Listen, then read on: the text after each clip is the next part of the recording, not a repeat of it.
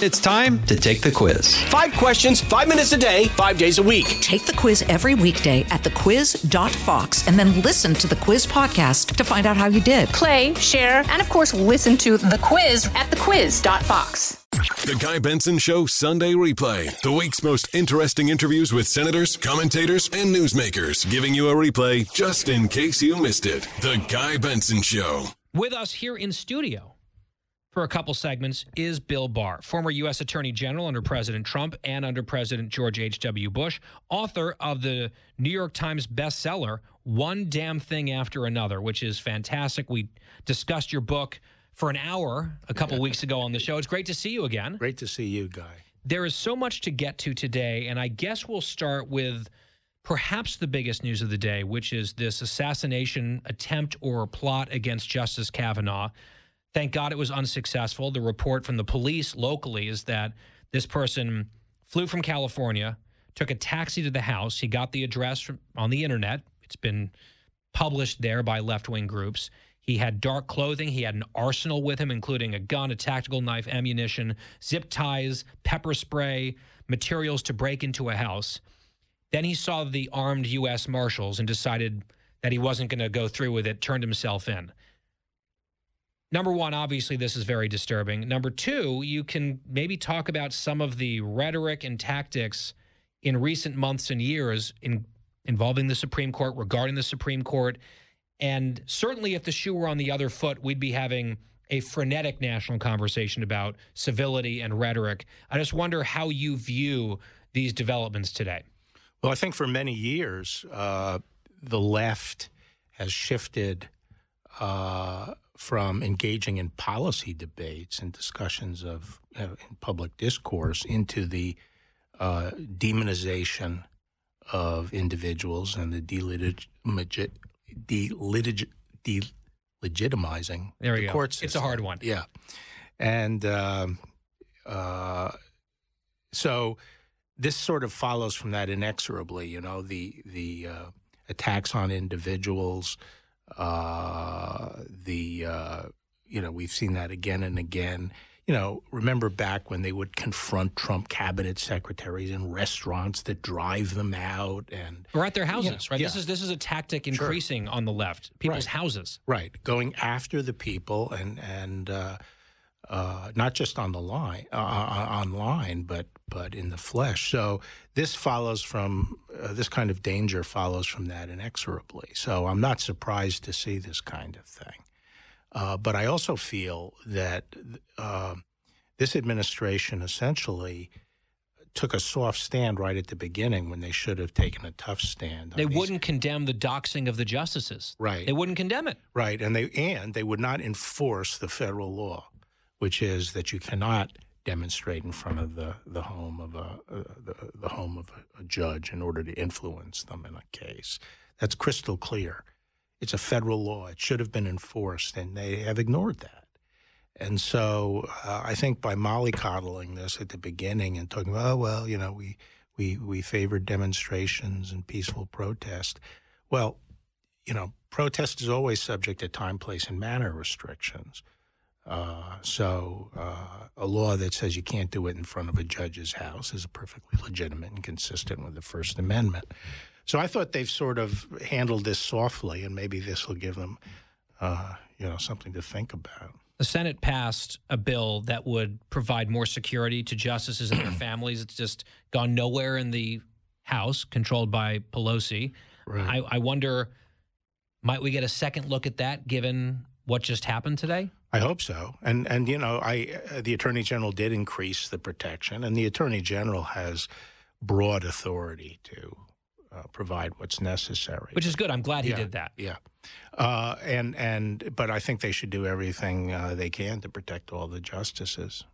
Speaking of the attorney general, your successor, Merrick Garland, his ad- administration, his department is now investigating the response of law enforcement in Uvalde, Texas. I mean, the more we learn, it seems, the worse it gets in terms of decisions made by adults for long periods of time with a lot of information and people are demanding answers. It doesn't seem like we've gotten good or straight answers at the local level. Seems like the state level folks got bad information and then repeated it. Do you think it is appropriate for the federal government to take over the investigation and to tell the American people what actually happened? Uh, you know, I don't know enough about the, the particular circumstances to be too uh, definitive on this, but I do think it's critical that we get the facts, the basic facts, so we can learn learn from them and, and not have this kind of thing uh, happen again, and understand what the exactly the thinking was uh, in the, the, mind of the uh, official who held everyone back. And if the state is not getting to that adequately, then I have no problem with the the, the department trying to get to the facts. On another subject, just a few days ago, Michael Sussmann, the Democratic lawyer who was on trial for lying to the FBI, was acquitted by a D.C. jury.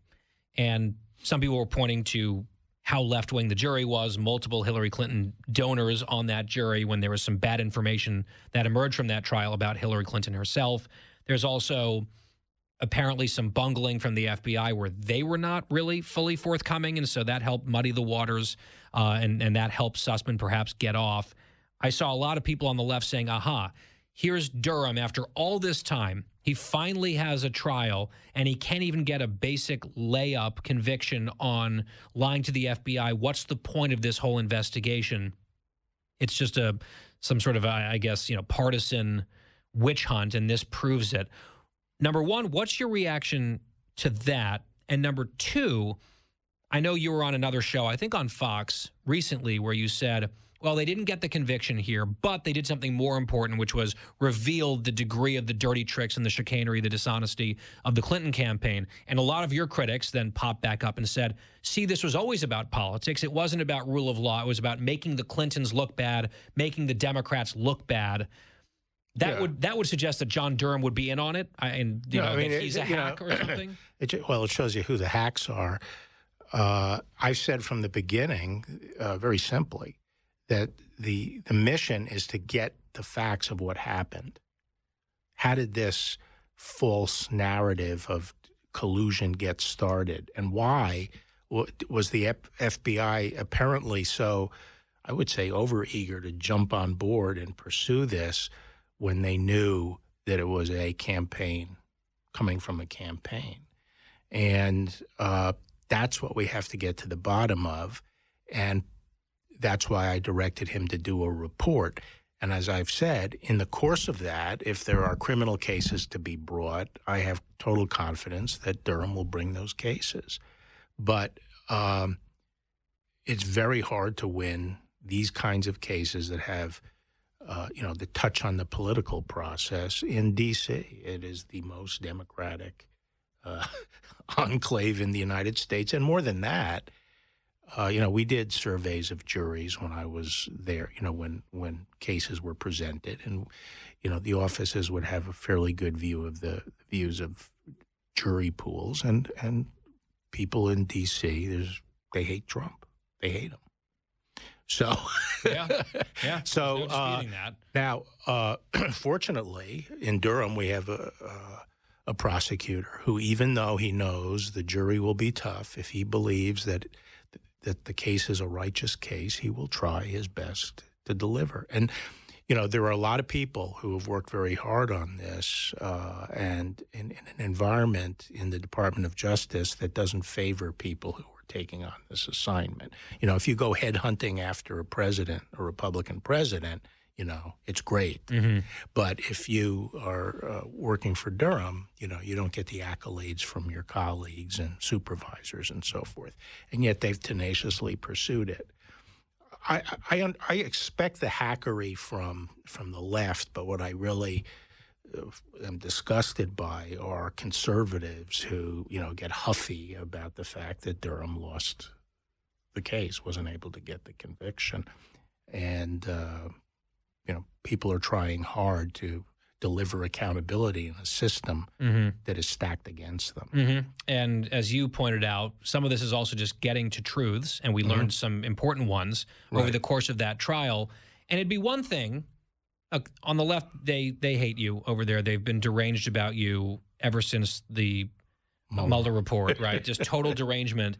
So they're going to come out and be mad at you no matter what. Henchmen for Trump and all that. Right. It, it's ludicrous. If you read the book, it's ludicrous in particular, one damn thing after another. But that's their view. They're never going to let it go. What annoys me is if they are in this conspiracy theory that it was not about the rule of law and it's just about scoring points against Democrats, they might believe that about you, that you're a partisan hack. I don't agree with that, but whatever. They can think what they want to think. They're also accusing Durham of that Right. under this theory. Durham, his integrity has been endorsed by both Democratic senators from Connecticut, Right. which is where he's from. He's known to have this sterling reputation, and they're willing to just throw that in the mud just to make a political point Right. while calling you and him a political hack. And, and previously, he had been called on by Democratic attorneys general for Right. special assignments like this. So you're right. You know, it's just ridiculous. My guest is Bill Barr, former U.S. Attorney General under two Republican presidents. His best selling book is One Damn Thing After Another. A few more topics to get to, including what happened last night in San Francisco to a prosecutor, no longer, and the, the crime wave that I think really influenced that decision by voters out in that city. I want to get to crime in San Francisco and the recall last night of the DA out there. But first, in the break, you made one more point about this Durham matter that I think is important, and I want you to share it with the audience too. Right. I mean, I, I, you know, people have to think what would the reaction be if the shoe was on the other foot and we had a Republican incumbent administration and the Republican candidate uh, for the presidency putting out this kind of false story about their opponent, planting it with the FBI, and then have the FBI stumble all over themselves in pursuing it keeping the truth from their line agents, not even telling their line agents what the source of the information. Their own people. Their own people. And uh, also ignoring the fact that the pr- pr- principal source of this information was had been a suspected Russian spy.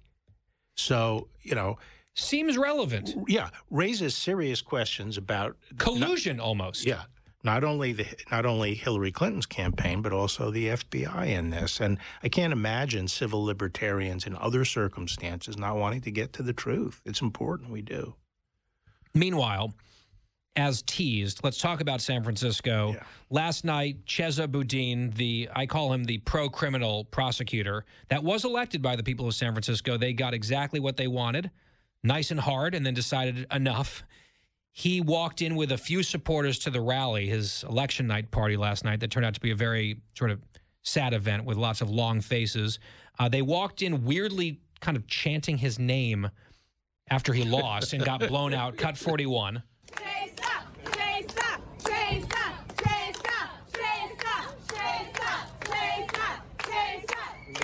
Well, if that doesn't inspire you, I don't know what will. so they come rolling in. He looks a little shell shocked, and then he gave his explanation for what happened his 20 point loss in San Francisco, cut 40. I want to be very clear about what happened tonight. The right wing billionaires outspent us three to one. They exploited an environment in which people are appropriately upset. It's those right wing billionaires that run San Francisco, Mr. Attorney General. But the one thing that he did say that seemed at least somewhat tethered to reality was people are rightfully upset. Obviously, because they've thrown three school board members off the school board in recalls. Right. They've thrown their own DA out on his ear by 20 points. And the reason is look around the city of San Francisco. Of course, people are upset. Right, as as as anyone with any common sense would have understood. So you know, when I was made AG again, my first speech was to the Fraternal Order of Police, and I said, "Look, these Soros-backed social justice DAs that were getting elected at that point uh, are going to destroy their jurisdictions. They're going to be overrun by crime, and people, local people, have to come to their senses." And pay attention to who, who they're entrusting with their safety. And by the way, you just invoked the name of a left wing billionaire whose Right. network has benefited Boudin, but he's he's mad about the other billionaires, I guess. Let's make no mistake how these people came into power. By the way, they were you can't you know they weren't really elected to power uh, to, to office in in the in the principal election. What happened was Soros would find jurisdictions where the Democratic primary determined who the ultimate winner would be because it's a one party type jurisdiction. And so, with just a few hundred votes or a few thousand votes, they can go in uh, with a few million dollars from Soros, win the primary as the Democratic nominee. Then they're in. And then they're in. On election day, they just you know everyone marches to the uh, to the to the uh, poll and pulls the Democratic ballot down ballot, and that's how they've become DAs. And now uh, it was predictable once they started their reform, mm. uh, which means letting violent people back out on the street. Uh, and not prosecuting a right. whole lot of stuff. Right, right.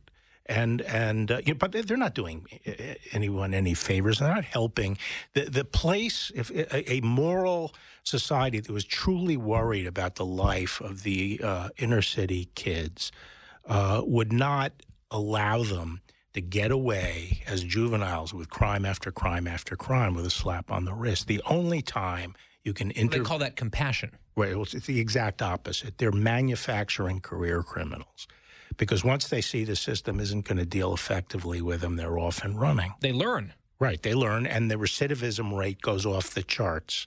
The only time you can intervene effectively and stop these, save these these young lives and prevent prevent them from getting on the conveyor belt of being career criminals is by taking things seriously at the earliest stage. I'm not saying you throw them in prison, throw away the key, but they have to learn their consequences to what they do and and these guys by giving them slap in, uh, on the wrist are just manufacturing more and more career criminals.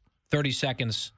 Will we get more of this gascon in la well or? i pray to god we will. I think we will. I think this will snowball. I, I hope they get rid of gascon and, and and, and you know the one in chicago and philadelphia he's and, bad in philly. Yeah. He's blaming the nra krasner. Yeah. for mass shootings in the city. It's right. been run by Democrats. It's not an NRA member in sight in Philadelphia. Right. He's the chief law enforcement officer talking about NRA lobbyists. Right. So uh, it's absurd. And I, it's so absurd, in fact, that the people of San Francisco had enough. And that's an achievement to be too progressive for San Francisco. Bill Barr, always great to see you. Great to see you. Thank you. We will step aside and be right back. It's The Guy Benson Show. That was this week's edition of The Guy Benson Show Sunday Replay. For more Guy Benson Show, go to GuyBensonShow.com or wherever you get your podcasts.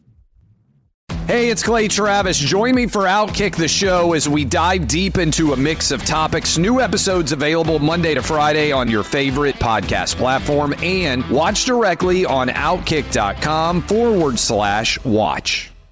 Listen to the show ad free on Fox News Podcast Plus, on Apple Podcast, Amazon Music with your Prime membership, or subscribe wherever you get your podcasts.